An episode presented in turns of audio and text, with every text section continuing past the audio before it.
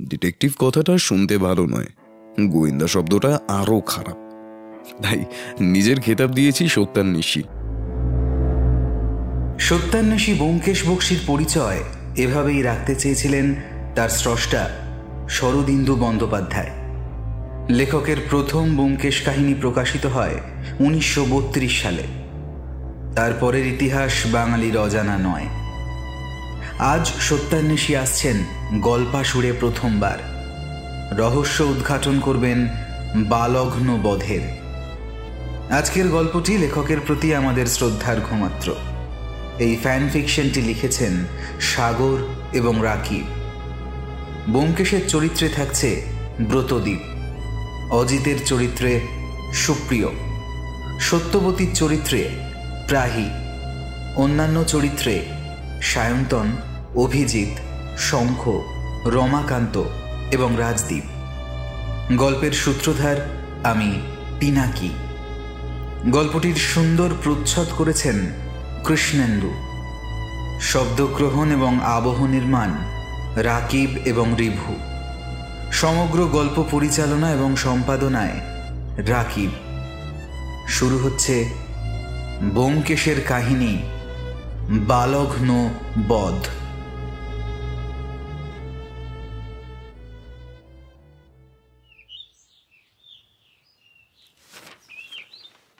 খবরের কাগজের পাতায় থাকা শিরোনামের থেকে পাতার অলিগলির বিজ্ঞাপনগুলোই বোমকেশের আকৃষ্টতা আজীবনই বেশি। সেদিনও সকালবেলায় ঘুম থেকে উঠে সত্যবতীর হাতে বানানো চা নিয়ে খবরের কাগজে মুখ গুঁজে বসেছিল বোমকেশ। পাশেই একটা চেয়ারে আমি। খবরের কাগজ থেকে মুখ তুলে বোমকেশ এবার আমায় বলল, অজিত ব্যাপার লক্ষ্য করেছ? সকৌতুক প্রশ্ন করলাম। কি ব্যাপার? বোমকেশ বলল শেষ এক সপ্তাহ ধরে প্রতিদিনই একটা না একটা করে শিশুর নিখোঁজ হওয়ার খবর বেরোচ্ছে। হঠাৎই ব্যাপারটা যেন ব্যাপারটা যেন বেড়ে উঠেছে। আজ আবার দেখছি কাগজে লিখেছে নিখোঁজ হওয়া শিশুদের মধ্যে একজনের মৃতদেহ পাওয়া গেছে। বলো কি? বলে একটু নড়ে চড়ে উঠে বোমকেশের হাত থেকে কাগজটা নিয়ে খবরটা পড়লাম। আমার সারাটা শরীরের প্রতিটা লোম খাড়া হয়ে গেল খবরটা পড়ে। মানুষের নৃশংসতা যে এই রকম প্রচণ্ড মাত্রাও নিতে পারে, তা এ খবর না পড়লে জানতে পারতাম না। কাগজে বলছে, লেকের ধারে একটা ঝোপ থেকে পাওয়া গেছে একটা শিশুর রক্তাক্ত দেহ। দেহ দেখে মনে হচ্ছে শিশুর বয়স বছর তিনেকের বেশি নয়। মৃত্যু দিন দুয়েক আগে হয়েছে। লাশ প্রায় পৌঁছতে শুরু করেছে। কিন্তু শিশুর মৃত্যু স্বাভাবিক কোনোভাবে হয়নি। কোনো বিকৃত মস্তিষ্কের মানুষ শিশুটাকে নৃশংসভাবে হত্যা করেছে। শিশুটির ঠোঁট দুটো ভয়ঙ্করভাবে সেলাই করা আর মাথাটা কোনো ভারী কিছু দিয়ে আঘাত করে ফাটানো হয়েছে। এছাড়া শরীরে রয়েছে অসংখ্য আঘাতের চিহ্ন। শিশুটির মুখ বিকৃত না হওয়ায় পুলিশ শিশুটিকে শনাক্ত করতে সক্ষম হয় এবং জানা যায় দিন তিনেক আগে ভবানীপুর থানায় ওই শিশুটির নিখোঁজ হওয়ার রিপোর্ট দায়ের করা হয়েছিল। আরও টুকিটাকি বর্ণনা লেখা ছিল, কিন্তু আমি আর পড়লাম না। আমার সারাটা শরীরে তখন যেন কেউ ফুটন্ত গরম জল ঢেলে দিয়েছে বলে মনে হচ্ছে। একটা মানুষ কি করে অতটা নৃশংস হতে পারে সেটা আমি বুঝতেই পারছিলাম না। ফুলের পাপড়ির মতো কোমল একটা শিশুকে কি করে কেউ অমন ভয়ঙ্করভাবে হত্যা করতে পারে? রাগে, ঘৃণা আর দুঃখ মেশানো একটা অদ্ভুত ভাব তখন আমার শরীরের প্রতিটা কোনায় ছুটে বেড়াচ্ছে। কাগজটা টেবিলের ওপর রেখে তাকালাম বোমকেশের দিকে। আমার দৃষ্টিতেও বোধ হয় আমার মনের ভাবটা স্পষ্টভাবেই বোঝা যাচ্ছিল। সেটা দেখেই বোমকেশ বলল, আমরা মানুষেরা নিজেদের সভ্য বলে যতই দাবি করি না কেন, আমাদের মধ্যে এখনও সেই আদিম অসভ্য হিংস্র প্রাণী কোনো এক অজ্ঞাত জায়গায় ঘুমিয়ে আছে। বুঝলে, অজিত? এইসব নৃশংসতা সেই প্রাণীরই বহিঃপ্রকাশ।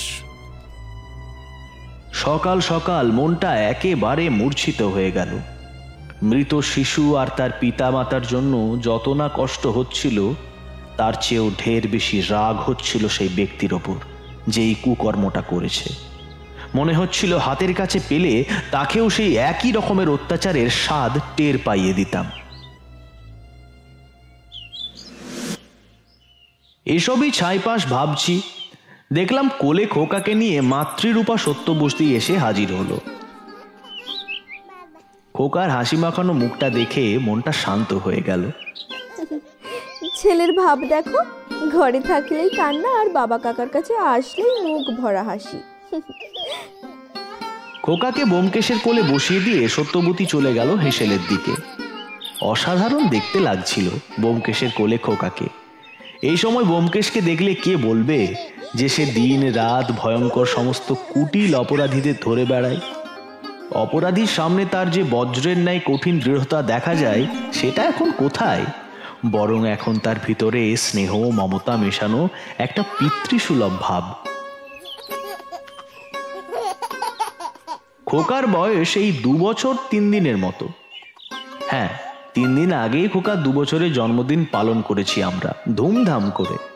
শহরের বেশ কিছু মান্যগুণ্যী লোকও এসেছিলেন। বড় আদরের আমাদের খোকা।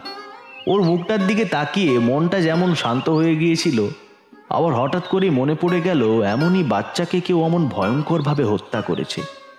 আবার অত্যন্ত রাগে মাথাটা ঝাঁঝা করে উঠল। বোমকেশকে বললাম ভেবে দেখো বোমকেশ মস্তিষ্ক কতটা বিকৃত হলে তবে এমন নিষ্পাপ শিশুকে কেউ? আমার কথা শেষ হওয়ার আগেই বোমকেশ বলল আরে সত্য তুমি এসে গেছো। ভালোই হলো। খোকাকে নিয়ে যাও আমরা একটু বের হব। বলে আমার দিকে চোখের ইশারায় চুপ করতে বলল। বুঝলাম সে চায় না সত্যবতী এসব কিছু জানুক। সে জানলে আবার খোকার জন্য অহেতুক ভয় পাবে। চুপ করে গেলাম। সত্যবতী খোকাকে কোলে নিয়ে তাকে আদর করতে করতে নিয়ে চলে গেল।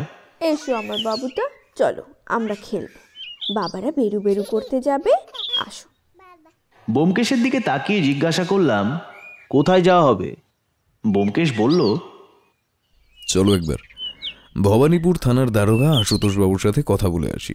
আর হ্যাঁ ছাতাটা নিয়ে বেরো। বুঝতে পারলাম শিশু হত্যার ব্যাপারটা বোমকেশকেও বেশ গভীরে ধাক্কা দিয়েছে। আর কিছু না বলে বেরিয়ে পড়লাম।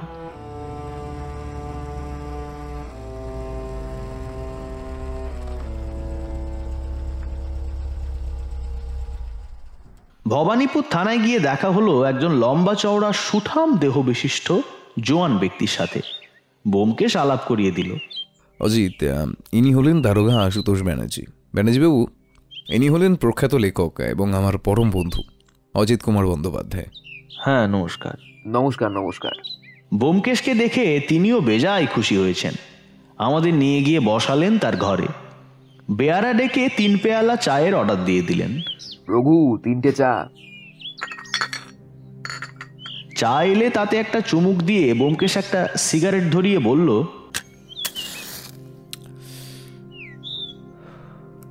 ব্যানার্জিবাবু এই শিশু হত্যার ব্যাপারটা কি?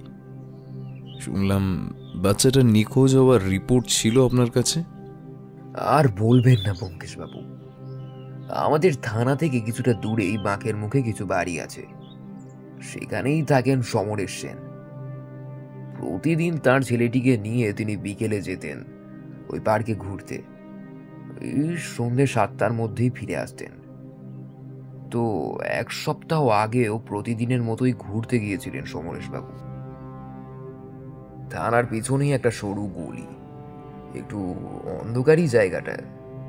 পার্ক থেকে একটা রাস্তা ওই গলিতেই এসে মিশেছে, যেটা শর্টকাট হিসেবে ব্যবহার করা হয়। তো ওই দিন ছেলের বায়নার জন্য বাড়ি ফিরতে একটু দেরি হয়ে গিয়েছিল সমরেশবাবু। সেই কারণেই ওই শর্টকাট ধরেন তিনি। ছেলেটা তখনও কাঁদছিল। তো অন্ধকার গলি দিয়ে যাওয়ার সময় আচমকাই কেউ কোনো ভারী কিছু দিয়ে আঘাত হানে সমরেশবাবুর মাথায়। তিনি পড়ে যান। আর বুঝতে পারেন কেউ তার হাতের মুঠোয় ধরে রাখা ছেলের হাত জোর করে ছাড়িয়ে নিয়ে চলে যায়। ছেলেটা চেঁচাতে গিয়েও পারেনি। তার মুখটা সম্ভবত ওই আক্রমণকারীরাই চেপে দিয়েছিল। সমরেশবাবুও তখন কাহিল। ওঠার ক্ষমতা অবধি ছিল না। আর যদি চিৎকারও করতেন খুব একটা বেশি হয়তো সাহায্য হতো না। কারণ রাস্তাটা এমনিতেই বেশ নির্জন আর রাতে তো আরও নির্জন হয়ে যায়। রাতে তার জ্ঞান ফিরলে এসে তিনি রিপোর্ট করেন। বোমকেশ জিজ্ঞাসা করল সমরেশ বাবুর কোনো শত্রুর কাজ কিনা সে বিষয়ে দেখেছেন? হ্যাঁ লোকটার তেমন কোনো শত্রু নেই। বেশ ভালো রিপোর্টই পেয়েছি প্রতিবেশী বা সমরেশবাবুর অফিস থেকে। হঠাৎ আপনি এ বিষয়ে খবর কেসটা হাতে নিয়েছেন নাকি? না না। তেমন কিছুই না। সকালে কাগজে পড়ে শরীর রীতিমতো শিউড়ে উঠল। তাই ভাবলাম একবার খবর নিয়ে দেখি। আচ্ছা ব্যানার্জিবাবু, চলি আজ তবে। পরে আবার কথা হবে। নমস্কার। এই চলো অজিত। সারাদিন বোমকেশ এ বিষয় নিয়ে আর কোনো কথা বলেনি। আমিও সারাদিন বিভিন্ন কাজে ব্যস্ত থাকায় আর ভাবিনি। কিন্তু রাতে ঘুম আসার ঠিক আগে যে তন্দাচ্ছন্ন অবস্থা আসে, সেই সময় হঠাৎ খবরের কাগজে বলা দৃশ্যটা ভেসে ওঠে আমার সামনে। আঁতকে উঠেছিলাম। পরিষ্কার দেখছিলাম একটা বছর তিনেকের বাচ্চা ফুটফুটে ছেলে, কিন্তু তার সারাটা মুখে রক্ত মাখা ঠোঁট দুটো মোটা রক্ত মাখা কালো সুতো দিয়ে সেলাই করা, আর আর তার মাথাটা থ্যাতলানো যেন কেউ হাতুড়ি দিয়ে থেতলে দিয়েছে। হাতুড়ির ব্যাপারটা দেখেছিলাম, কারণটা হয়তো দারোগা ব্যানার্জি বাবু কারণ তিনিই বলেছিলেন, ডাক্তাররা কত পরীক্ষা করে বলছেন, কোনো সরু হাতুড়ি দিয়ে মাথায় আঘাতগুলো করা হয়েছে। সরু হাতুড়ি বলতে ওই তবলায় সুর বাঁধার সময় যেমন হাতুড়ি ব্যবহার করা হয় না কতটা তেমনই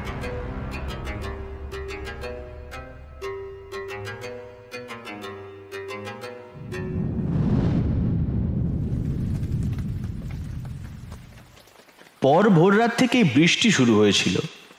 প্রচণ্ড বেগে না হলেও সারাটা দিন ধরে বৃষ্টি চলেছিল। বৃষ্টি হলে মনের ওপর এমনিতে একটা অদ্ভুত ছাপ দেখা যায়। সেই ভাবটা মন খারাপে পরিণত হলো। সকালে কাগজে আরও একটা শিশুর লাশ উদ্ধারের খবর পড়ে। এবারে দেহ পাওয়া গেছে শিয়ালদা রেল স্টেশনের প্ল্যাটফর্ম থেকে কিছু দূরে, রেল লাইনের পাশে একটা ঝোপ থেকে। যে শিশুর দেহ পাওয়া গেছে, তার পরনে জামা কাপড় দেখে পুলিশ মনে করেছে, ফুটপাতে থাকা কোনো ভিখারির ছেলে। এরও বয়স তিন থেকে চার বছরের মতো। এরও ঠোঁট সেলাই করা আর মাথাটা একই রকমভাবে হাতুড়ি দিয়ে থেতলানো। এই শিশুর পরিচয় এখনও অজ্ঞাত। আর সাথে পুলিশ এখনও এতটুকুও নাগাল পায়নি সেই অজ্ঞাত বিকৃত মস্তিষ্কের খুনির। বোমকেশ বলল, ইন্টালি থানায় কেসটা এসেছে। চলো, আজ পারলে একবার ঘুরে আসতে হবে। ব্যাপারটা ভয়ঙ্করভাবে বাড়ছে। আমার ঠিক ভালো লাগছে না, বুঝলে অজিত?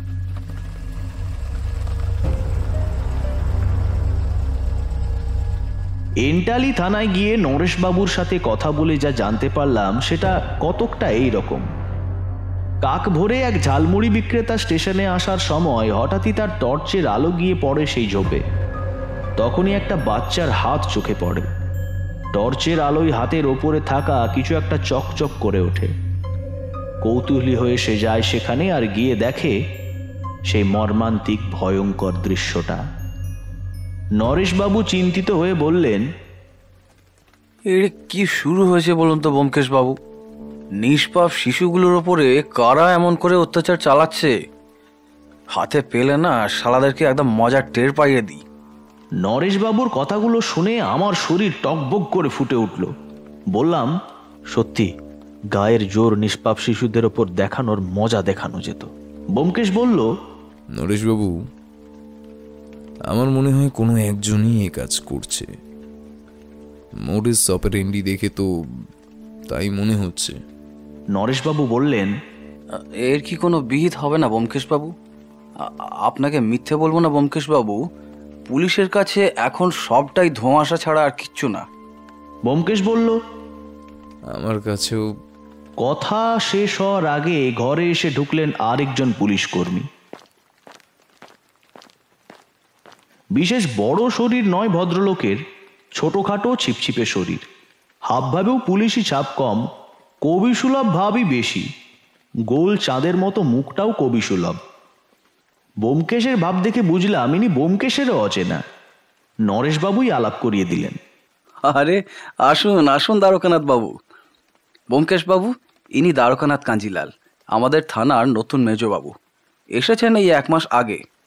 ইনি কেসটা হ্যান্ডেল করছেন আর দ্বারকানাথ বাবু আপনার সাথে আলাপ করিয়ে দিই। ইনি হলেন আমাদের গর্ব বিখ্যাত গোয়েন্দা বোমকেশ বক্সি।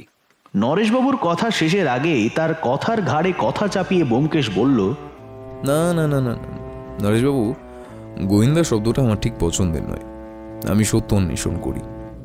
তাই আমি নিজেকে সত্যান্বেষী বলতেই স্বাচ্ছন্দ্য করি। নরেশবাবু হালকা হেসে করুণভাবে বললেন ব্যোমকেশ বাবু আমার একান্ত অনুরোধ আপনি কেসটা দয়া করে নিজের হাতে নিন। প্রত্যেকটা দিন এমন নৃশংস ঘটনা আর চোখে দেখা যাচ্ছে না ব্যোমকেশ বাবু দ্বারকানাথ বাবু আপনার সাথে থাকবেন। সমস্ত পুলিশি পদক্ষেপে আপনি ওনার সহযোগিতা পাবেন। স্বাচ্ছন্দ্যে তারপর নরেশবাবু দ্বারকানাথ বাবুকে বললেন তাহলে দ্বারকানাথ বাবু আজ থেকে ব্যোমকেশ বাবু আপনার সাথে তদন্ত করবেন। সমস্ত ফাইলপত্র এবং খুঁটিনাটি তথ্য আপনি ওনাকে দিয়ে ক্রস চেক করিয়ে নেবেন। কেমন? দ্বারকানাথ বাবু নমস্কার করে চলে গেলেন। এরপর নরেশবাবুর সাথে কিছুক্ষণ কথাবার্তা বলার পরে আমরা বেরিয়ে পড়লাম থানা থেকে। বৃষ্টি তখনও যেমন চলছিল, তেমনই চলছে।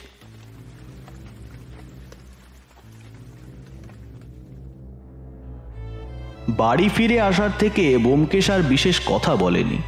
শুধু সিগারেটে টান আর স্বভাবগত ভঙ্গিতে আরাম কেদারায় হেলান দিয়ে চোখ বুঝিয়ে শুয়েছিল। আমি বহুবার তার সাথে এই শিশু হত্যা নিয়ে কথা বলতে গিয়েছি, কিন্তু সে নির্বিকার। সে এখন কিছুই বলতে চাইছে না বুঝে আর কিছু বলিনি।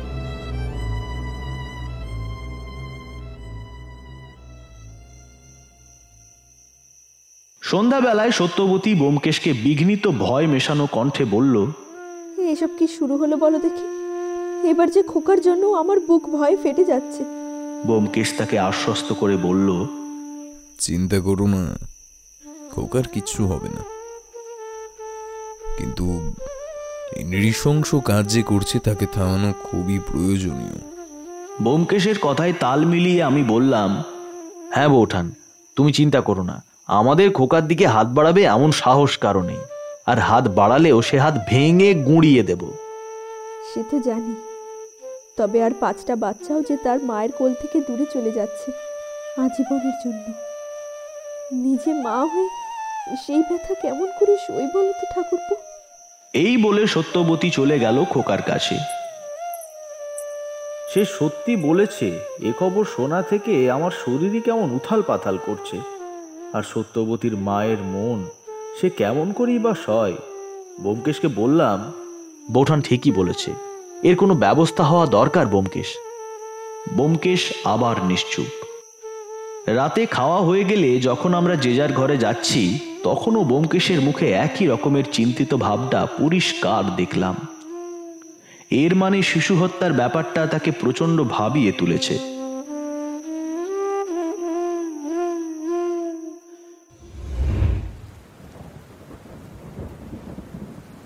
পরদিন সকালেও বৃষ্টি হচ্ছিল। আমি আর বোমকেশ রোজগারের মতো বসে চা পান করছি। খবরের কাগজে আজও একটা মৃত্যু সংবাদ। এবারে পাওয়া গেছে রবীন্দ্র সরোবরের কাছে।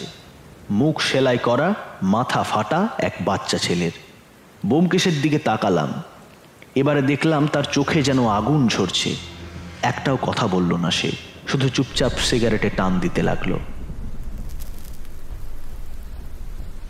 নটা নাগাদ আমাদের দরজায় বেশ জোরে ধাক্কা পড়ল। পুটিরাম গিয়ে দরজা খুললে হুড়মুড়িয়ে ঘরে এসে ঢুকলেন একজন বছর চল্লিশের ধুতি পাঞ্জাবি পরিহিত ভদ্রলোক। আর সাথে পুলিশ অফিসার দ্বারকানাথ বাবু। দুদিন ধরে বৃষ্টি হচ্ছে, ফলে রাস্তায় আসার সময় ধুতির যে দশা হওয়ার কথা, তাই হয়েছে ভদ্রলোকের ভদ্রলোকের চোখে মুখে চিন্তার আর উৎকণ্ঠার ছাপ স্পষ্ট। মাথার চুল ইতস্তত এদিক ওদিকে ছড়ানো ছিটানো। দ্বারকানাথ বাবু প্রথম কথা বললেন ব্যোমকেশবাবু ইনি দ্বিজেন্দ্র রায়। আজ সকালেই একটি বিশেষ ব্যাপারে উনি আমায় তলব করতে আসেন। শুনেই আমি সোজা আপনার কাছে নিয়ে এলাম। আমার মনে হয় ব্যাপারটা আপনার জানা অত্যন্ত জরুরি। বোমকেশ দ্বিজেন্দ্রবাবুকে বসতে বলল। অফিসার দ্বারকানাথ বাবুও বসলেন। ভদ্রলোক যতটা সম্ভব নিজেকে শান্ত করলেন। এরপর বোমকেশ বলল বলুন আপনার কি বক্তব্য। ভদ্রলোক শুরু করলেন বাবু আমি থাকি ডালহৌসি স্কোয়ারে একটা মেসে। কলেজ স্ট্রিটে আমার একটা বইয়ের দোকান আছে। বুঝলাম। বলল বোমকেশ ব্যোমকেশ বাবু গত দুদিন যে পরপর বিভৎস দর্শন দুটো শিশুর মৃতদেহ পাওয়া গেছে সেই ঘটনাটা আপনার নিশ্চয়ই অজানা নয়। কথাটা শুনেই আমি আরও উৎসাহিত হয়ে উঠলাম। দেখলাম বোমকেশও একই রকম আগ্রহী হয়ে উঠেছে। দ্বিজেন্দ্রবাবু বলে চললেন আসলে আমাদের মেষের সামনেই বেশ কিছুটা জায়গা আছে। তারপরেই শুরু হয়েছে রাস্তা। ওই ফুটপাতেই থাকে জনা কয়েক ভিখারি, ওই ছয় জনের মতো। তাদের মধ্যে একজন বৃদ্ধের সাথে একটা বছর চারেকের ছোকরাকেও আমি দেখেছি। ভারী মিষ্টি তার মুখখানা। বুড়োকে সেই বাচ্চার কথা জিজ্ঞেস করলে সে বলে, ছোকরাটা নাকি তার নাতি। তবে আমার তো মনে হয় না, বুঝলেন? ওই বাচ্চা ছেলেকে নিশ্চয়ই অন্য কোথাও থেকে তুলে এনেছে। তাকে দেখে কিন্তু ভালো বাড়ির ছেলে বলেই মনে হয়। সে যাই হোক, কাল আমার মেশে ফিরতে একটু রাতই হয়ে গেছিল। দোকানে নতুন কিছু বই এসেছে, তাই একটু কাজকর্ম বেশি আর কি। সেগুলোকেই সাজাতে সময় লেগেছিল। মেশে ঢোকার আগে দেখলাম সেই বাচ্চা ছেলেটা কাঁদছে। আমি তো ভেবেছিলাম হয়তো তার খিদে পেয়েছে, তাই কাঁদছে। আমার কাছে একটা বিস্কুটের প্যাকেট ছিল। তাকে দিলাম। সে নিয়ে কান্না থামিয়ে চলে গেল। আমিও চলে এলাম আমার ঘরে। রাত তখন প্রায় দেড়টা। আমার ঘরটা রাস্তার পাশেই। স্ট্রিট লাইটের আলোয় রাস্তাটা ঢাকা ছিল।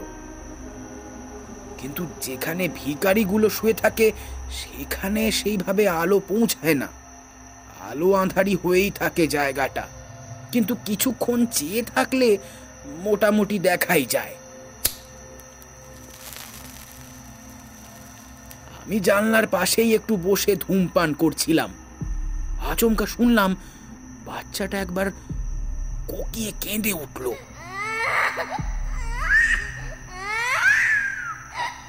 শুনে তো মনে হলো কেউ জোর করে তার মুখ চেপে তার কান্না থামিয়ে দিয়েছে। তারপরে দেখলাম ফুটপাতের আলো আঁধারির মধ্যেই কেউ একজন দৌড়ে চলে গেল। তারপর থেকে সেই বাচ্চাটা আর কোনো খবর পাওয়া যাচ্ছে না। আজ সকালে আবার অন্য আরেকজন শিশুর দেহ পাওয়া গেছে শুনে আমার কেন জানি মনে হলো এই কাজটা সেই অজ্ঞাত শিশু হত্যাকারীর। মনের মধ্যে তখন থেকেই ভীষণ উথাল পাথাল চলছে। বিশ্বাস করুন ব্যোমকেশ বাবু আপনাকে কি বলেছে কি বলেছে বিশ্বাস করাবো তার ক্ষমতা আমার নেই। তবে এখন আপনাকে বলার পর মনটা কিছুটা হালকা হলো। এবার আপনি বলুন আপনার কি মনে হচ্ছে এই ব্যাপারে? বোমকেশ বেশ উত্তেজিত। সে বলল দ্বিজেন্দ্রবাবু আমিও আপনার সাথে একমত। সম্ভবত সেই অজ্ঞাত ব্যক্তি খুনি।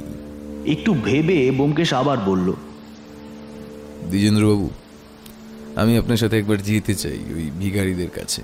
দ্বারকানাথ বাবু বললেন তাহলে ব্যোমকেশ বাবু আপনি এখনই যাচ্ছেন তো? না আপনার যা সাহায্য লাগে আমি যথাসম্ভব চেষ্টা করব। আসলে ব্যাপারটা অত্যন্ত কষ্টদায়ক। ওই ফুলের মতো শিশুগুলোকে ওইভাবে হত্যা? ভাবলেই গা কেমন করে। আপনি একটু দেখুন বাবু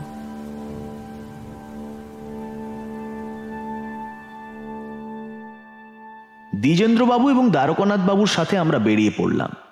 মেষের সামনে থাকা ভিখারিদের জিজ্ঞাসা করে জানলাম, বাচ্চাটার কান্নার আওয়াজ তারা শুনেছিল কিন্তু একবারই। তারপর আর শোনেনি। তাই ভেবেছিল সে আবার শান্ত হয়েছে, তাই আর দেখেনি। বাচ্চাটা যে বৃদ্ধের সাথে থাকতো, সে সেখানে ছিল না। বাকিদের কাছ থেকে জেনে জানতে পাওয়া গেল, এই বৃদ্ধ এক নম্বরের নেশাখোর। সন্ধে হলেই নেশা করে পড়ে থাকে। কোনো দিকে তার কোনো খেয়াল থাকে না। এরপর মেষের সামনের ফুটপাত ছেড়ে মিলেনিয়াম পার্কের দিকে যে রাস্তা চলে গেছে, সেদিকে এগোলো বোমকেশ সেই দিকেও ফুটপাতে কিছু ভিখারির দেখা পাওয়া গেল। বোমকেশ তাদের দিকে এগিয়ে গিয়ে তাদের আগের দিন রাতের কথা জিজ্ঞাসা করল। তাদের মধ্যে কেবল একজন জানালো, সামনের মেষবাড়ির পিছন থেকে একটা গলি আছে। সেই গলি থেকে কেউ একজন কালো চাদর মুড়ি দিয়ে কিছু একটা দুহাতে নিয়ে যাচ্ছিল, তা সে দেখেছে। তবে কি নিয়ে যাচ্ছিল তা দেখতে পায়নি, কারণ সেটা চাদরের তলায় ছিল। ওমকেশ জিজ্ঞাসা করল সে কোন দিকে গিয়েছিল? ভিখারি জানালো সেই অজ্ঞাত ব্যক্তি ধর্মতলার দিকে গিয়েছিল। আমরাও গেলাম সেদিকে। বোমকেশ দেখলাম শুধুমাত্র ফুটপাতে থাকা ভিখারিদেরই জিজ্ঞাসাবাদ করল। কিন্তু হাজার জিজ্ঞাসাবাদের পরেও আর কিছু জানা গেল না।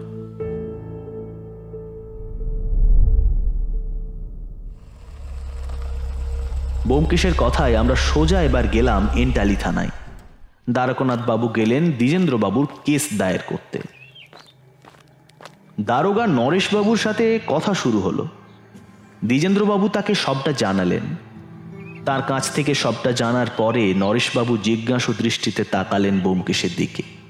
বোমকেশ বলল নরেশবাবু রাতে পাহারার ব্যবস্থা এবার দরকার।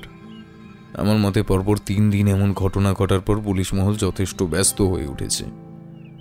এরপর দ্বিজেন্দ্রবাবুর কথা জানার পর আপনি চাইলেই সেই পাহারার ব্যবস্থা করতে পারেন। কোনো এক বিকৃত মনা নৃশংস পাগল রাতের অন্ধকারে একটা একটা করে শিকার করছে বাচ্চা কোমল শিশুদের। এই পাগলকে থামানো খুব দরকারি, নরেশবাবু।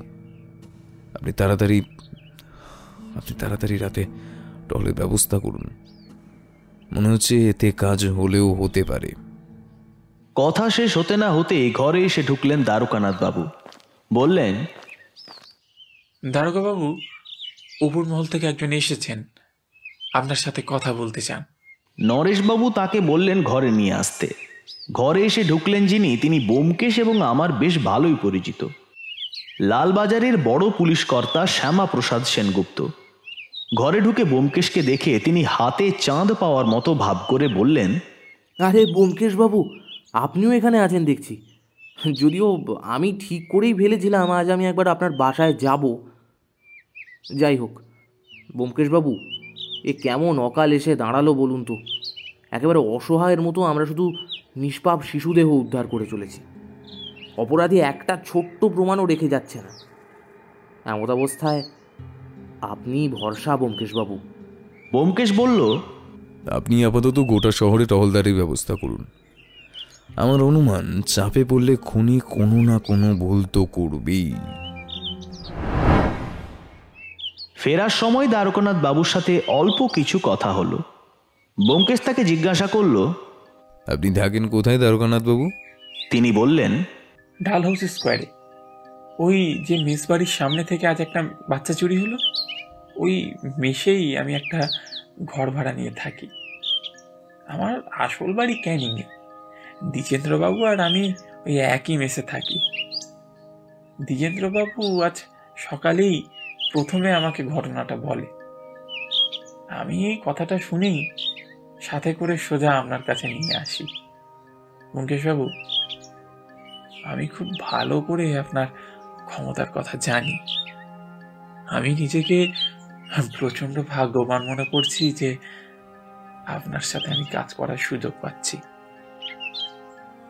আপনি এই নৃশংস খুনিটাকে আটকান, মুকেশবাবু।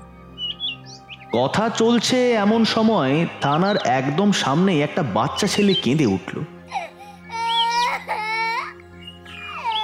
পথচারী একজনের ছেলে। সে তার ছেলের বায়না না মেটানোই হয়তো এই বাচ্চা ছেলেটার এমন কান্না। পিতা তার পুত্রের কান্না থামাতে থামাতে চলে গেল।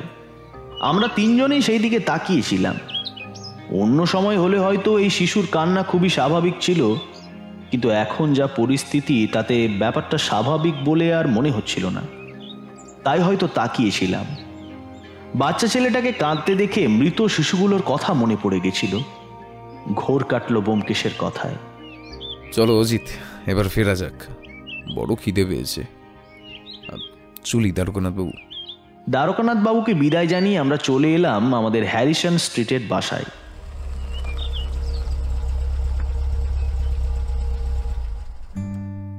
সারাটা দিন নারী শিশু হত্যা নিয়ে আর তেমন কথা হয়নি বোমকেশের সাথে। তাকে দেখলাম খোকাকে নিয়ে সে খেলতেই সারাটা দিন ব্যস্ত। বড় ভালো লাগছিল বোমকেশকে খোকার সাথে খেলতে দেখে। না, তাদের দেখে আমিও নিজেকে আর সামলাতে পারিনি। আমিও যোগ দিয়েছিলাম তাদের সাথে খেলায়। মনের যে ভারী ভাবটা ছিল, সেটা পলকে কেটে গিয়েছিল খোকার উজ্জ্বল চাঁদের মতো মুখটাই প্রাণ ভরা হাসি দেখে। আহা, বড় শান্তি ছিল সেই বাঁধন। আগের দুদিনের থেকে অনেক বেশি শান্তির নিদ্রা আমায় আচ্ছন্ন করল খুব তাড়াতাড়ি।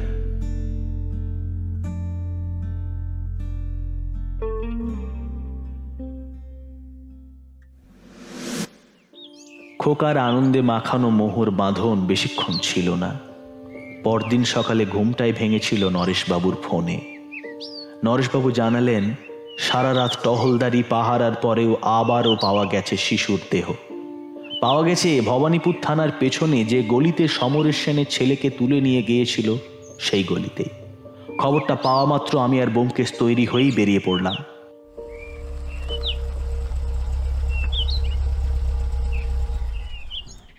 ভবানীপুর থানায় গিয়ে পৌঁছে দেখলাম সেই ভয়ঙ্কর দর্শন শিশুর মরদেহ। এখন আর কেসটা কোনো নির্দিষ্ট থানার অধীনে চলছে না। সমস্ত শহরের পুলিশ প্রশাসন একসাথে কাজটা করছে। সেই কারণেই থানায় চেনা অচেনা অনেক নতুন মুখ দেখলাম। নরেশবাবু উপস্থিত ছিলেন সাথে ছিলেন আশুতোষ ব্যানার্জি আর শ্যামাপ্রসাদ সেনগুপ্ত। আমাদের দেখতে পেয়েই আমাদের কাছে এগিয়ে এলেন। ব্যস্ত কণ্ঠে শ্যামাপ্রসাদ বাবু বললেন ব্যোমকেশবাবু এবারেও কোনো ফল হলো না। বোমকেশ চুপ। সে শুধু বলল আমি একবার যেখানে দেহ পাওয়া গেছে সেখানে যেতে চাই। দ্বারকানাথ বাবু এগিয়ে এসে বললেন আমি নিয়ে যাচ্ছি আসুন। আমি তো খুঁজে পাই দেহটা। বোমকেশ জিজ্ঞাসু দৃষ্টিতে তাকালো দ্বারকানাথ বাবুর দিকে। তিনি বললেন আসলে সকল পুলিশ আমরা একসাথে কাজ করছি বলে গোটা শহরে যে যেখানে পারছি টহল দিচ্ছি। আজ ভোরের দিকেই গলিটার দিকে যেতেই খুঁজে পেলাম দেহটা। কথা বলতে বলতেই আমরা যাচ্ছিলাম জায়গাটায়। এই প্রথমবার দেখলাম গলিটা। দিনের বেলাতেও রীতিমতো অন্ধকার, স্যাঁতস্যাঁতে মতো। লোকজন এমনিতেই কম। রাতের বেলা যে এই গলি একেবারেই জনশূন্য হয়ে থাকে, সে বিষয়ে কোনো সন্দেহ নেই। দ্বারকানাথবাবু হাত বাড়িয়ে দেখিয়ে দিলেন যেখান থেকে তিনি দেহটা পেয়েছেন। বোমকেশ এগিয়ে গিয়ে ভালো করে পরীক্ষা করল। তারপর ফিরে এলো আমাদের কাছে। গলির এক কোণে কিছু জলে ভেজা কাদাময় জায়গাটা। পাশেই একটা কাঁটা ঝোপ। বোমকেশ ফিরে এলে আমরা বেরিয়ে পড়লাম গলিটা থেকে। বোমকেশ তাকে বলল বাবু, আপনি থানায় ফিরে যান। শ্যামাপ্রসাদ বাবুকে বলবেন, আমি পরে ওনার সাথে কথা বলে নেব। এখন আমি একটু ব্যস্ত, আমায় বেরোতেই হবে। আমরা বেরিয়ে এলাম সেখান থেকে। পরপর বাচ্চা ছেলেদের ভয়ঙ্কর মৃত্যুর পর সমগ্র কলকাতা শহর ভয়ে কুঁকড়ে গিয়েছে। রাস্তাঘাটে চায়ের দোকানে সব জায়গাতেই এই নিয়ে আলোচনা। মানুষজনের কথাবার্তায় বোঝা যায় যে যার বাড়িতে থাকা শিশুটিকে নিয়ে প্রচণ্ড চিন্তিত। বোমকেশকে জিজ্ঞাসা করলাম আমরা কোথায় যাচ্ছি এখন? সে উত্তর দিল ডাল হাউস স্কোয়ারে দ্বিজেন্দ্র রায়ের মেসে। বললাম সেখানে কেন? বোমকেশ কিছু বলল না। আমি জানি এখন তাকে কোনো কথা বলানো যাবে না। সে নিজে না চাইলে কিছুই বলবে না। বোমকেশ চুপ করে রইল।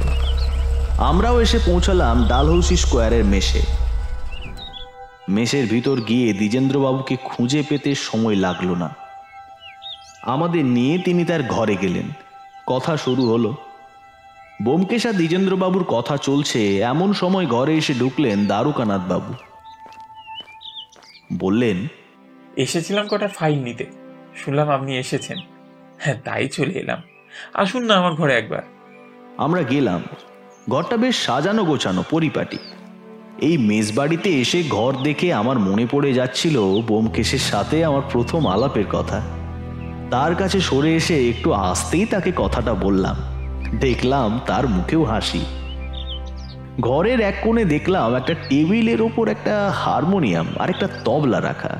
সেটা দেখেই বোমকেশ জিজ্ঞাসা করল বা দ্বারকানাথ বাবুর দেখছি গান বাজনারও শখ আছে।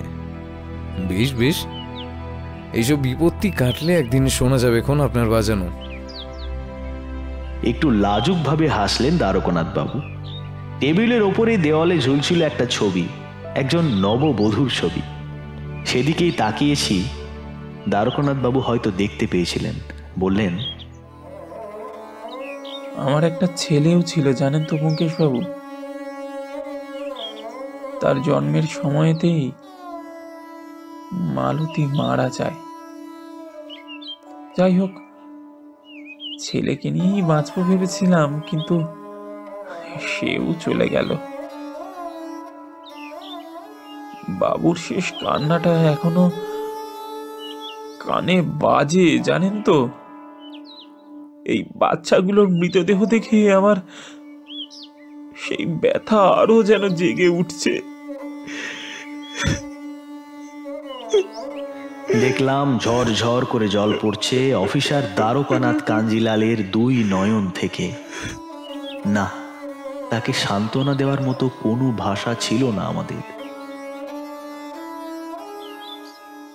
বোমকেশি এগিয়ে গিয়ে তাকে ধাতস্থ করল।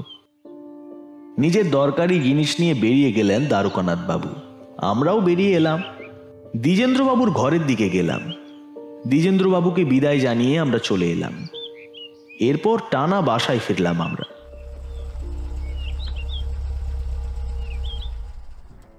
বাড়ি ফিরে সত্যবতী আমাদের চা দিয়ে গেল। তার মুখ দেখে বুঝলাম আজও সে খবরটা শুনেছে। তার মিষ্টি মুখটায় একটা কষ্ট লেগেছিল। চায়ের পেয়ালায় এক চুমুক দিয়ে একটা সিগারেট ধরালো বোমকেশ। আমিও ধরালাম।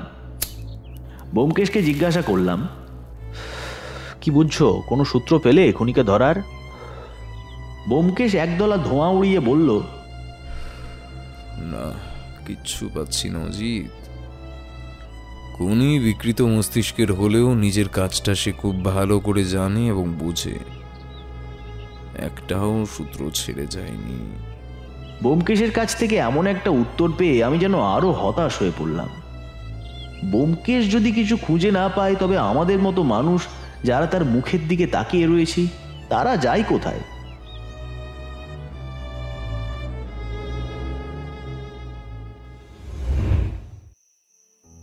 সারাদিন আর বিশেষ কোনো ঘটনা ঘটল না। সন্ধ্যাবেলায় এলেন শ্যামাপ্রসাদ বাবু এসেই ধপ করে বসে বিষণ্ন কণ্ঠে বললেন ব্যোমকেশবাবু কোনো কুল পেলেন? আমার কাছে এখনও সবটাই বিভীষিকা আর ধোঁয়াশা ছাড়া কিছুই নয়। অন্ধকারে পথ হাতড়ে মরছি। আপনিই ভরসা।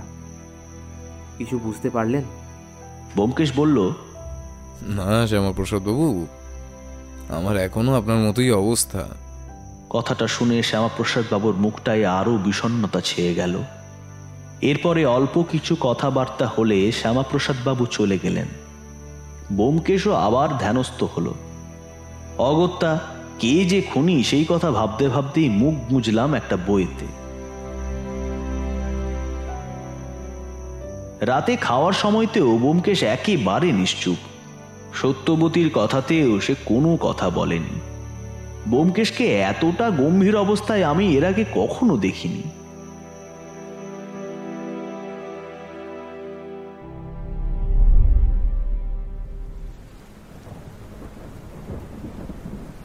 কেটে গেল পর পর দুদিন।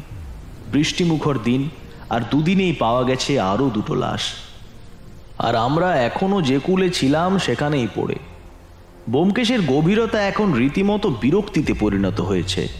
বুঝতে পারছিলাম সে কিনারা না পেয়ে এবার প্রচণ্ড ব্যস্ত হয়ে উঠেছে। সকাল বেলাতেই শ্যামাপ্রসাদ বাবু হন্তদন্ত হয়ে এসে উপস্থিত হলেন আমাদের বাড়িতে। বৃষ্টি আজও থামেনি। শ্যামাপ্রসাদ বাবুর শরীর জায়গায় জায়গায় ভিজে। তার হাবভাবে ক্লান্তির ছাপ পরিষ্কার। রাতের ঘুম যে একেবারেই হারিয়ে গেছে সেটা তাকে দেখেই বোঝা যায়। ক্লান্তি মাখা গলায় তিনি বললেন ব্যোমকেশবাবু এভাবে হাত গুটিয়ে বসে থাকা বড় বেদনাদায়ক। হাজার চেষ্টার পরেও বারবার বিকৃত মনা নৃশংস পশুটার কাছে পরাজিত হতে যে আর ভালো লাগছে না। আপনিও নিশ্চুপ। বোমকেশ বলল শ্যামাপ্রসাদবাবু আপনাকে মিথ্যে আশ্বাস আমি দেব না। আপনাকে সত্যি বলছি এর আগে এমন ধুরন্ধর শয়তান আমি দেখিনি। কিছুক্ষণ সব চুপ। বোমকেশ জিজ্ঞাসা করল আচ্ছা দ্বারকানাথ বাবুর খবর কি? তার কোনো খবর পাইনি আর? শ্যামাপ্রসাদ বাবু একটা দীর্ঘশ্বাস ছেড়ে বললেন তিনি খুবই ব্যস্ত। লোকটা নাওয়া খাওয়া ছেড়ে সারাটা দিন ঘুরে মরছে খুনির সন্ধানে। শেষ লাশ দুটো তো উনিই খুঁজে বের করেছিলেন। সারা দিন রাত হন্যে হয়ে ঘুরছেন সারাটা শহর শুধুমাত্র ক্লুয়ের সন্ধানে। জানি না জানি না তার এত পরিশ্রমের ফল তিনি পাবেন কিনা। আবার কিছুক্ষণ নিরবতা। বোমকেশ হঠাৎ বলল ভদ্রলোক সত্যি প্রচণ্ড খাটছেন। আমাদের কাছ থেকে বিদায় নিয়ে আচ্ছা তবে আজ যাই। বলে চলে গেলেন শ্যামাপ্রসাদ বাবু। বোমকেশ এবার আমাকে বলল চলো জায়গাটা একবার দেখে আসি। বুঝলাম আজ যে শিশুদেহ পাওয়া গেছে সেখানেই যাওয়ার কথা বলছে বোমকেশ। সত্যি বলতে আমার আর মন চাইছিল না নিরপরাধ শিশুগুলোর অমন ভয়ানক মৃতদেহ দেখতে।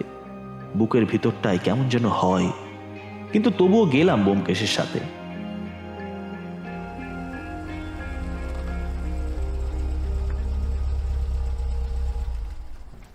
দেহটা পাওয়া গিয়েছে ধর্মতলার কাছে একটা অন্ধকার কাদা প্যাঁচ প্যাঁচে গলিতে। সেখানে গেলাম। গিয়ে দেখি পুলিশ আগে থেকেই উপস্থিত ছিল। শ্যামাপ্রসাদ বাবু আর দ্বারকানাথ বাবুও ছিলেন সেখানে। আমাদের দেখতে পেয়ে এগিয়ে এলেন আমাদের দিকে। দ্বারকানাথ বাবুর চোখ মুখের হাল একেবারেই ভেঙে গিয়েছে। চোখের তলায় পড়েছে রাত জাগার কালি। চোখ মুখ ক্লান্তিতে বসে গিয়েছে। মাথার চুল ছড়িয়ে ছিটিয়ে রয়েছে। যে জায়গায় দেহটা পাওয়া গিয়েছে সেখানটা দ্বারকানাথ বাবুই দেখিয়ে দিলেন। বোমকেশ প্রতিবারের মতো এবারেও বেশ মনোযোগ দিয়েই জায়গাটা পর্যবেক্ষণ করে আবার ফিরে এলো। দ্বারকানাথ বাবু জিজ্ঞাসা করলেন আপনার চোখে কিছু পড়ল বাবু বোমকেশ বলল আগে না খুনি এবারও অত্যন্ত নিপুণভাবে তার কাজ সেরে গিয়েছে। প্রমাণের ছিটে ফোটাও নেই কথাটা শুনে দ্বারকানাথ বাবু হতাশ হয়ে পড়লেন। তাকে কিছু বিশ্রাম নেওয়ার উপদেশ দিয়ে এবং শ্যামাপ্রসাদ বাবুকে বিদায় জানিয়ে আমরা ফিরলাম বাসায়।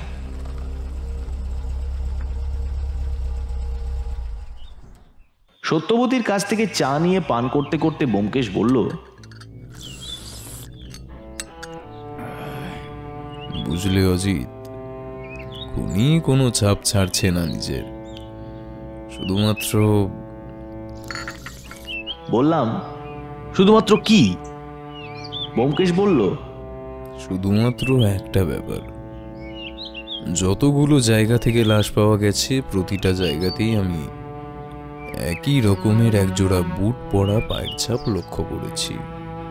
বললাম সেটা তো পুলিশের বুটের ছাপ। কেস ফাইলে তো বলেই দেওয়া রয়েছে। বোমকেশ বলল কথাটা তুমি ঠিকই বলেছ, কিন্তু শুধুই পুলিশের বুটের ছাপ কেন? যেখানে আমরা অনুমান করেছি খুনি একজন ভিক্ষুক শ্রেণির নেশাখোর ব্যক্তি, তার কি এত বুদ্ধি? কথাটা শেষ হলো না, হঠাৎ দরজায় ধাক্কা পড়ল। এবারে বোমকেশ আর কাউকে দরজা খুলতে বলল না, সে নিজে গিয়েই দরজা খুলল। কারণটা কিছুই না, পুটিরাম কিছু আগে গেছে বাজারে আর সত্যবতী খোকাকে নিয়ে একটু ব্যস্ত আছে। দরজা খুলতে ঘরে এসে ঢুকলেন দ্বিজেন্দ্র বাবু তিনি এসে বসলেন ভিতরে, কিন্তু বোমকেশ দাঁড়িয়ে আছে দরজার কাছেই। খুব মন দিয়ে সে কিছু দেখছে। দেখছে আজ সকালেই শ্যামাপ্রসাদ বাবুর ফেলে যাওয়া কাদামাখা জুতোর ছাপ। তাহলে কি বোমকেশ শ্যামাপ্রসাদ বাবুকে সন্দেহ করছেন? কিন্তু তা কীভাবে সম্ভব? তিনি তো আমাদের পরিচিত। হতেও পারে বেশিরভাগ মানুষই এখন বন্ধুর ছদ্মবেশে। হঠাৎই আমাদের দিকে ফিরে আমাদের উদ্দেশ্য করে বোমকেশ বলল, অজিত তুমি একটু দ্বিজেন্দ্রবাবুর সাথে কথা বলো। আর সত্যকে বলো যে আজ আমার ফিরতে একটু রাত হবে। চিন্তা যেন না করে। আর যেই যা জিজ্ঞেস করুক বলবে আমি কোথায় তা তোমার জানা নেই। আমি যে কিছু বলব বা জিজ্ঞাসা করব বোমকেশকে সে তার আগেই ঝড়ের বেগে বেরিয়ে গেল। উঠে গিয়ে তাকে পিছু ডেকেও কোনো লাভ হলো না। সে এক প্রকার দৌড়েই বেরিয়ে গেল। আমি আর দ্বিজেন্দ্রবাবু বোকার মতো একে অপরের দিকে তাকিয়ে রইলাম। কি করা যায় আর? বোমকেশ এমনিও যা ঠিক করে তাই করে, বড্ড বেপরোয়া। অগত্যা, ভিতরে গিয়ে সত্যবতীকে বলে এলাম বোমকেশের বলা কথাটা। ফিরে এলাম বসার ঘরে। কথাবার্তা হলো কিছুক্ষণ দ্বিজেন্দ্রবাবুর সাথে। একসময় তিনি চলে গেলেন। আমি রয়ে গেলাম বোমকেশের জন্য এক রাস চিন্তা আর হাজারটা প্রশ্নকে সঙ্গী করে।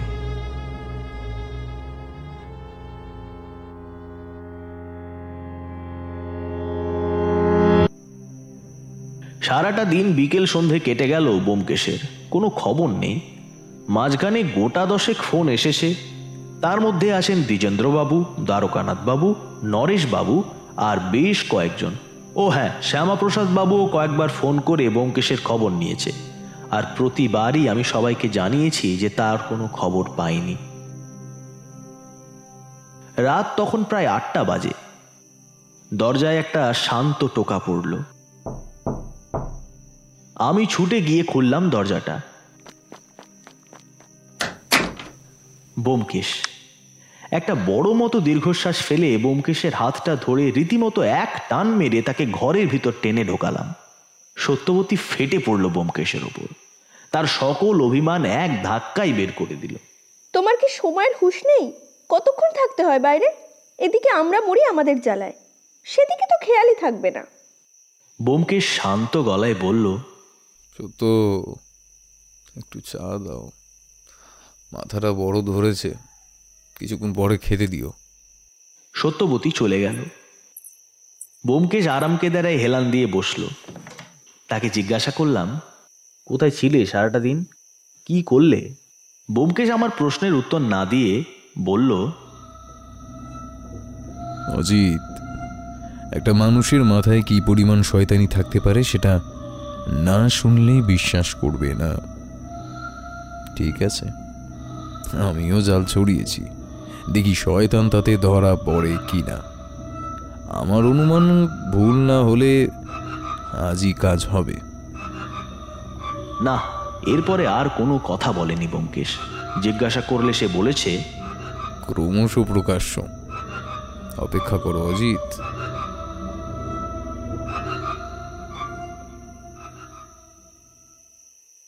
রাতের খাবার খাওয়া সবে মাত্র শেষ করেছি। টেলিফোনটা বেজে উঠল। আমি ধরলাম ফোনটা। হ্যালো বলার আগে ওপার থেকে সম্পূর্ণ অচেনা ঘষঘষে গলায় কথা এলো। বক্সি, এই নিজেকে খুব বুদ্ধিমান মনে করো, তাই না? তোমার নাকের ডগায় থেকে আমি আমার কার্য সিদ্ধি করে যাচ্ছি। এই কোথায় তোমার বুদ্ধির জোর আজ তোমায় একটা সুযোগ দিলাম। পারলে ধরে দেখাও আমাকে। আজ রাতে পার্ক সার্কাস রেল স্টেশনের কাছে চামড়ার কারখানার পিছনে যে পরিত্যক্ত গুদামটা আছে, ওখানে চলে এসো। মুখোমুখি হওয়া যাক একবার। আর হ্যাঁ একাই এসো নইলে।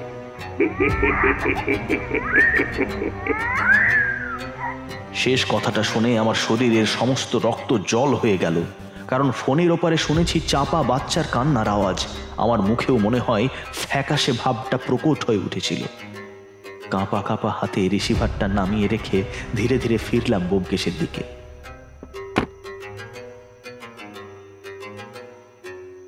কিন্তু তার চোখে মুখে কোথায় চিন্তা? বরং সে আমার দিকে কেমন উৎসুক দৃষ্টিতে তাকিয়ে আছে। জিজ্ঞাসা করল কি হলো অজিত?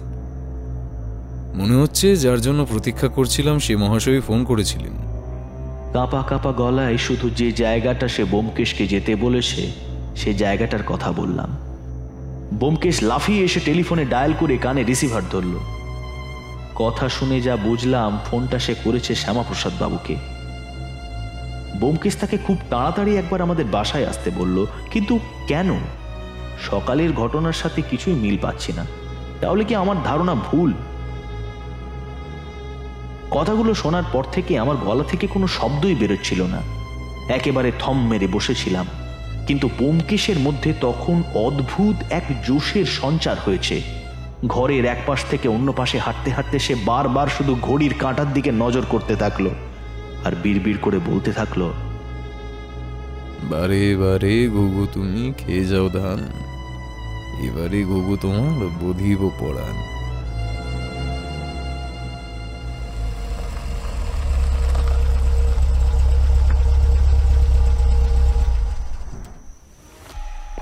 আধ ঘণ্টার মধ্যেই শ্যামাপ্রসাদ বাবু এসে উপস্থিত হলেন।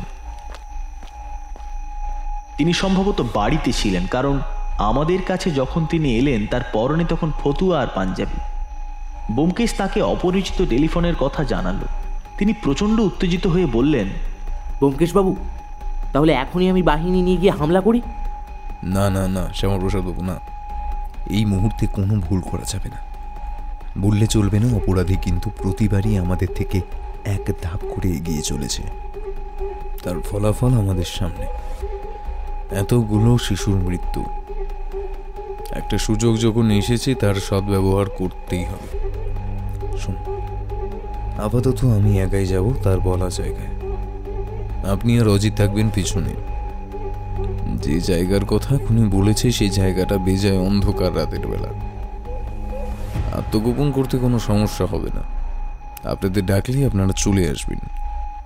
কিন্তু তার আগে যাই হোক, বাইরে আসবেন না। আমি আপনাদের ঠিক সময় ডাক দেব। আর আবারও বলে দিচ্ছি, আততায়ীর যেন কোনোভাবে সন্দেহ না হয় যে তার গল্পের আজই শেষ। বোমকেশের কথা শেষ হলে শ্যামাপ্রসাদ বাবু বললেন ব্যোমকেশবাবু আপনি কি জানেন খুনিকে? জানলে আমাদের বলুন। আপাতত অত কথা বলার সময় নেই শ্যামাপ্রসাদ বাবু আমাদের এখনই বেরোতে হবে। তার আগে আমাকে আর এক দ্বারকাকে টেলিফোন করে খবর দিতে হবে। আরেক দ্বারকা মানে দ্বারকা না। আর কিছু ভাবার সময় নেই। সত্যবতীকে বলে আমরা বেরিয়ে পড়লাম।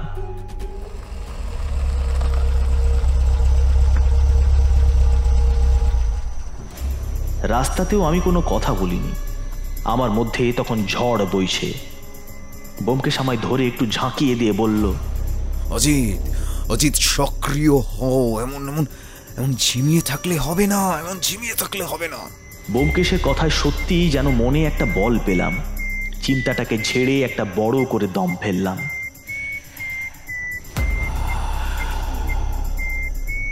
যা আছে সামনে দেখা যাবে, আর বোমকেশ তো আছেই। কিন্তু আমার আরও ভয়টা করছে বোমকেশের জন্য। আমরা তো থাকব বাইরে, কিন্তু গুদামের ভিতরে যখন বোমকেশ সেই মহা ভয়ঙ্কর বিকৃত মস্তিষ্কের খুনির সামনাসামনি হবে, তখন সে কি পারবে একা সেই খুনিকে সামলাতে? ভয়ে বুকটা শুকিয়ে যাচ্ছিল আমার। তবুও বুকে কোথাও একটা সাহস পাচ্ছিলাম, যেহেতু সাথে আছে বোমকেশ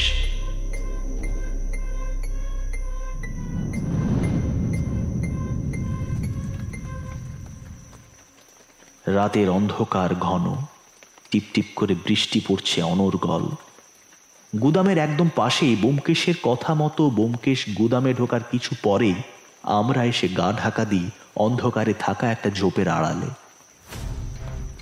রাতের নিস্তব্ধতা ভেঙে খান খান করে গুদামের ভেতর থেকে একটা চিৎকার এলো। বোমকেশের চিৎকার, সে চেঁচিয়ে ডাকছে আমাদের নাম ধরে। এক লাফে আমি আর শ্যামাপ্রসাদ বাবু বেরিয়ে এলাম ঝোপের আড়াল থেকে। দৌড়ে গিয়ে ঢুকলাম গুদামের ভেতর। পরিত্যক্ত গুদামটার ভেতরে ঢুকে দেখলাম ফাঁকা গুদামটার মাঝখানে টিম টিম করে জ্বলছে একটা হলদেটে রঙের বাল্ব। তার আলো ঘরের সকল কোণে পৌঁছয়নি। বরং আলো আধারিতে ঘরটা কেমন যেন গা ছমছমেই লাগছিল। সেই আলো আধারিতে দেখলাম ঘরের এক কোণে অজ্ঞান হয়ে পড়ে আছে একটা বাচ্চা ছেলে। আর অপর এক কোণে বোমকেশ ধস্তাধস্তি করছে কারোর সাথে। আমাদের দেখেই লোকটার সাথে ধস্তাধস্তি করতে করতে বোমকেশ চেঁচিয়ে বলল অজিত অজিত বাচ্চাটা বেঁচে আছে ওকে গিয়ে দেখো। আমার সামনে এসো না। শ্যামাপ্রসাদ বাবু ছুটে গেল বাচ্চাটার কাছে বাঁদিক বরাবর। এবারে দেখলাম অজ্ঞাত লোকটা একরকম বোমকেশকে ছুঁড়ে দিল গুদামের এক কোণে থাকা ভাঙা একটা বেঞ্চির ওপর। হুমড়ি খেয়ে গিয়ে পড়ল বোমকেশ লোকটা উঠে দাঁড়িয়ে এসে দাঁড়াল বাল্বটার তলায়। বোমকেশ যখন হুমড়ি খেয়ে পড়ছে, তখন ওর হাতের ধাক্কায় বাল্বটা নড়ে উঠেছিল। দুলন্ত আলোয় দেখতে পেলাম লোকটার মুখ। সে মুখ আমাদের অজ্ঞাত নয়, এ মুখ আমাদের চেনা। দ্বারকানাথ বাবু, পরনে খাকি পোশাক।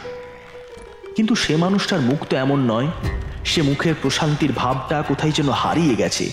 তার মুখটা এখন ক্ষুধার্ত নেকড়ের মতো ভয়ঙ্কর দেখাচ্ছে। দুলতে থাকা আলোয় তার মুখে আরও ভয়াবহ দেখাচ্ছে। আমাদের যেন সে দেখতেই পায়নি। হিংস্র নজর এসে তাকিয়ে বোমকেশের দিকে। বোমকেশ ওদিকে ভাঙা বেঞ্চের ওপর পড়ে বেজায় কাহিল। তার মুখেও আলো পড়েছে। দেখলাম তার কপাল ফেটে বেরিয়ে আসছে শানিত ধারা। এবারে দ্বারকানাথ বাবু তার হাতটা তুললেন। দেখতে পেলাম তার হাতে আছে একটা ছোট হাতুড়ি। তার ওপরেও আলো পড়ে সেটা চকচক করছে। সেটা বাগিয়ে সে তেড়ে গেল বোমকেশের দিকে। আমি আর নিজেকে শান্ত করতে পারলাম না। সকল ভয় ছাপিয়ে আমার মধ্যে সঞ্চারিত হলো প্রচণ্ড সাহস। ছুটে গিয়ে পেছন থেকে জাপটে ধরতে যাব। তৎক্ষণাৎ বোমকেশ চিৎকার করে উঠল। এসো না অজিত তুমি এসো না এদিকে। এবারে দেখলাম দ্বারকানাথ বিদ্যুৎ গতিতে পিছনে ফেরে হাতুড়ি নিয়ে তেড়ে আসছে আমার দিকে। আমি স্তব্ধ হয়ে দাঁড়িয়ে রইলাম শুধু কানে এলো বোমকেশের চিৎকার। অজিত সরে যাও। হঠাৎ থেমে গেল দ্বারকানাথ ধীরে ধীরে নুয়ে পড়ল তার হাতুড়ি উঁচু করা হাত। খসে পড়ল সেটি মাটিতে। ফিনকি দিয়ে রক্ত বের হয়ে এলো তার গলা থেকে। কিছু বলার চেষ্টা করলেও বলতে পারল না সে। একবার কেঁপে ওঠে নিথর হলো তার দেহ। অবাক হলাম, কোন এক অদৃশ্য শক্তি দ্বারকানাথের প্রাণহীন দেহটা জ্বলিয়ে রেখেছে।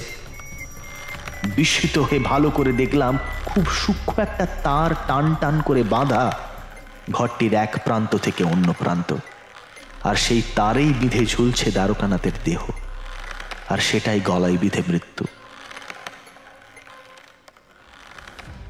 বোমকেশ ইতিমধ্যে উঠে দাঁড়িয়েছে।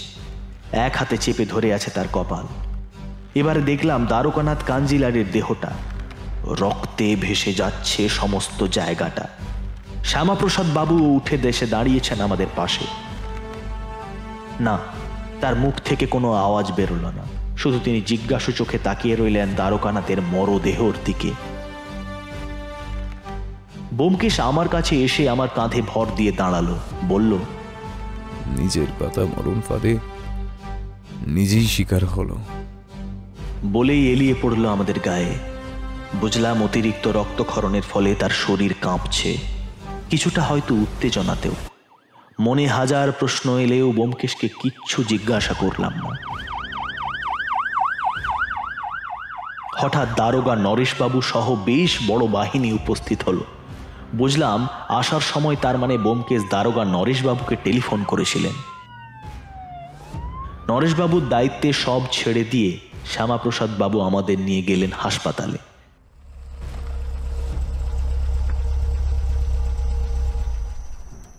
বোমকেশকে নিয়ে আমি আর শ্যামাপ্রসাদ বাবু ঢুকলাম বাড়িতে।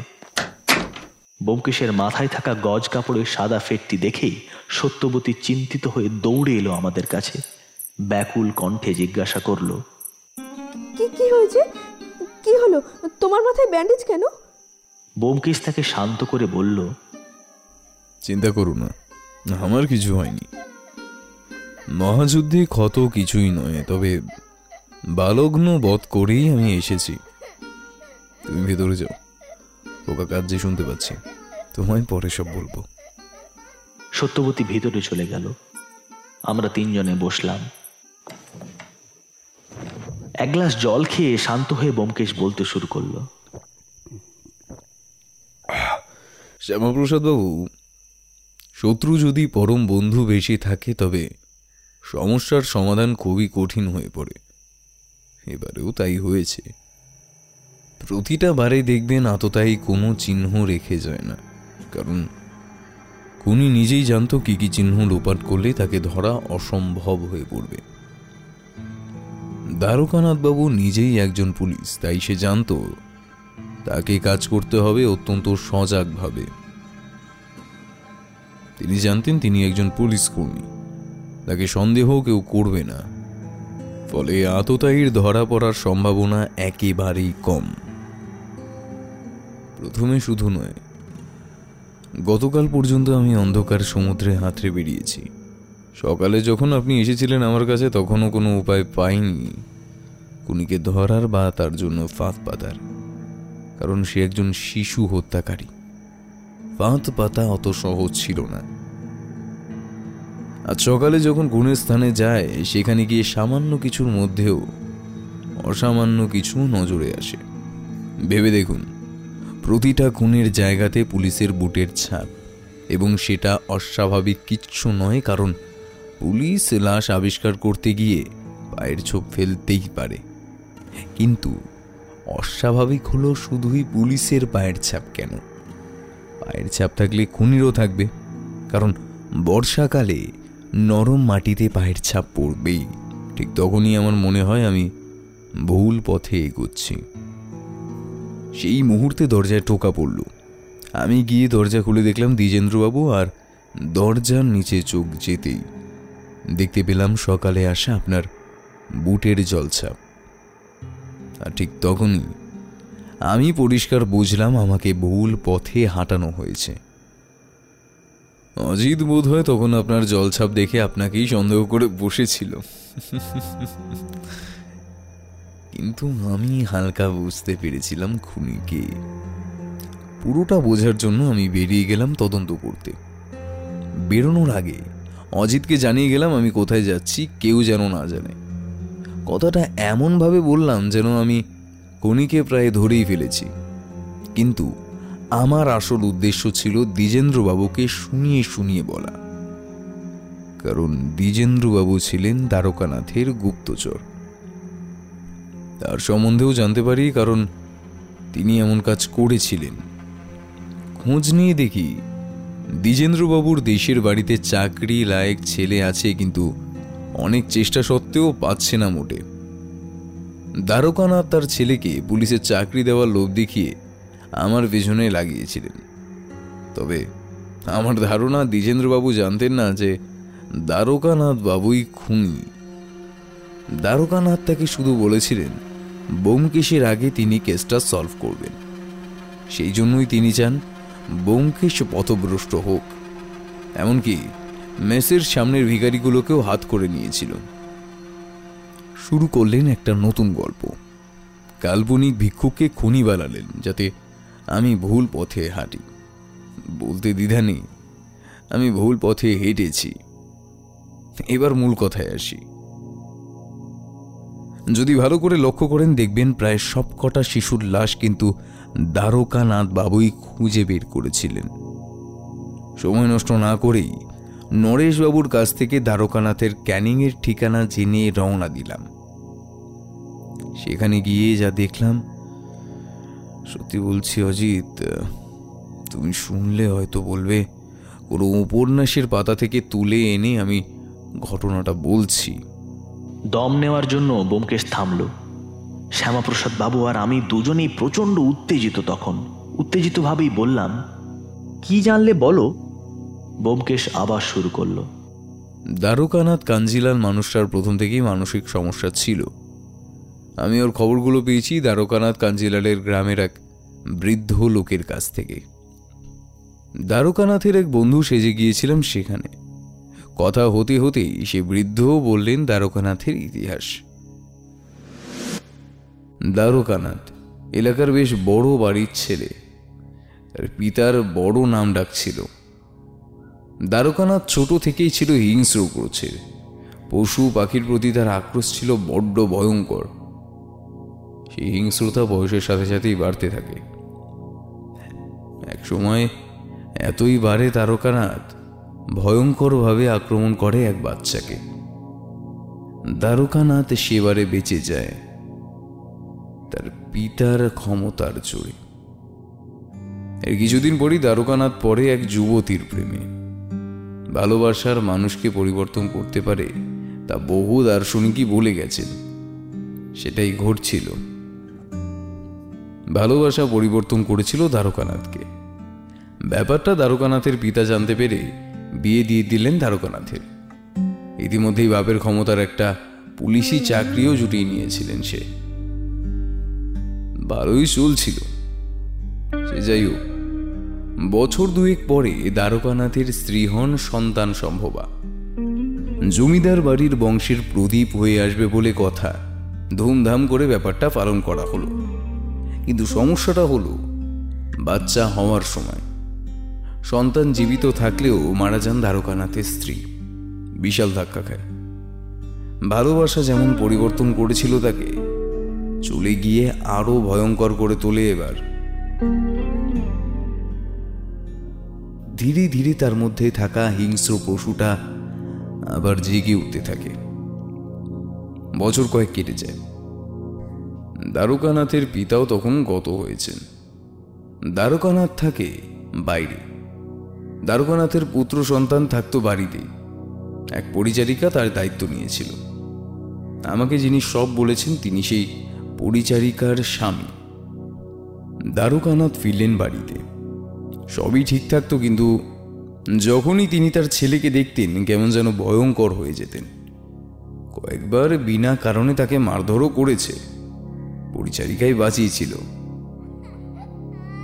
কিন্তু এক রাতে পরিচারিকা হঠাৎ বাচ্চা ছেলেটার কান্না শুনে দৌড়ে গিয়ে দেখেন, দ্বারকানাথবাবু বারবার আঘাত করছে তার ছেলের মাথায় একটা ভারী কিছু দিয়ে আর গর্জন করে বলছে শয়তান তোর জন্যই পড়েছে আমার মায়া। তোর বাঁচার কোনো অধিকার নেই। পরিচারিকা বুঝেছিলেন দ্বারকানাথ তার স্ত্রীর মৃত্যুর জন্য তার বাচ্চা নিরপরাধ ছেলেটাকেই দায়ী করছে।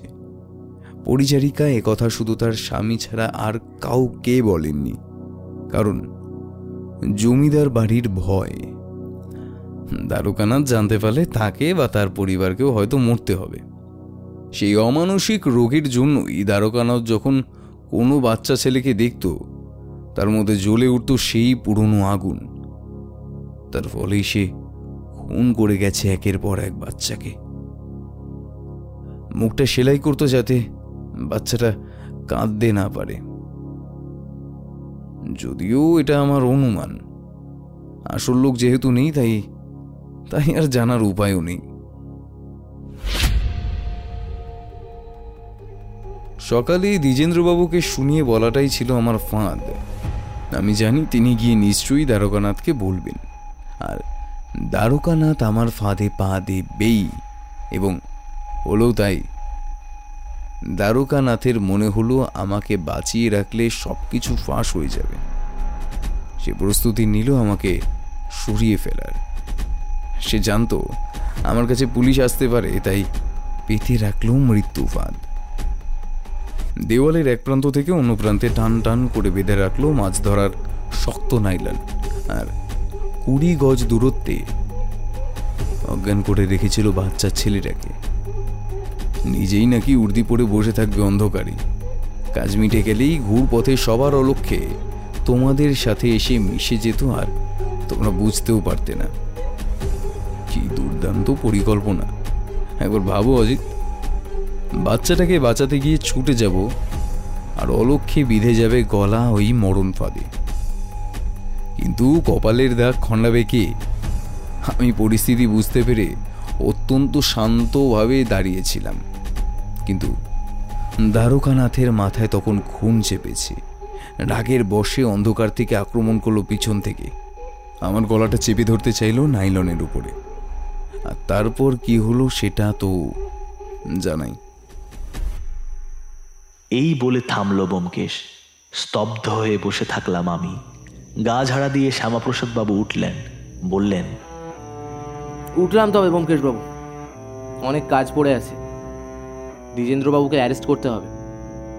শ্যামাপ্রসাদ বাবু চলে গেলে আমাকে শুভরাত্রি জানিয়ে বোমকেশে চলে গেল বিশ্রাম নিতে। আমি বসে রইলাম এক রাস বিস্ময়কে সঙ্গী করে।